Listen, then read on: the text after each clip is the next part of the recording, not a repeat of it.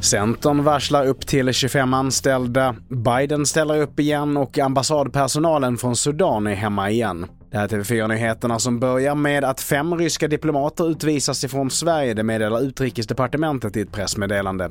De ombeds lämna landet på grund av verksamhet som inte är förenlig med Wienkonventionen om diplomatiska förbindelser.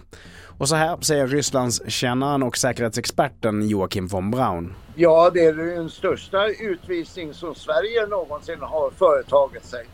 Så att, eh, men jag hoppas ju att det inte ska stanna vid det. Det finns flera eh, spioner både från eh, GRU och från SVR som inte borde finnas kvar här i Sverige.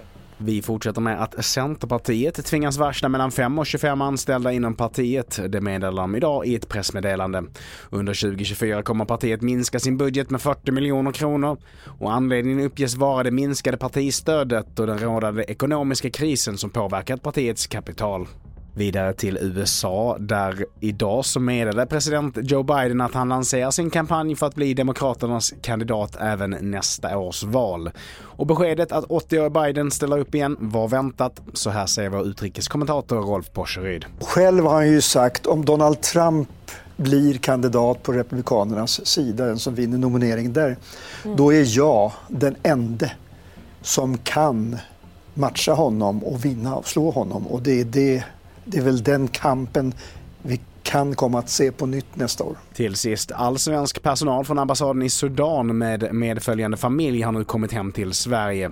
Strax före klockan sju morse landade de med reguljärt flyg på Arlanda efter att ha först evakuerats av fransk och svensk militär ifrån Djibouti. Fortfarande så är omkring 150 svenska medborgare kvar i det krigshärjade landet. De evakuerade togs emot på flygplatsen av utrikesministern och Sidas generaldirektör. Fler nyheter hittar du på tv4.se. Jag heter Mattias Nordgren.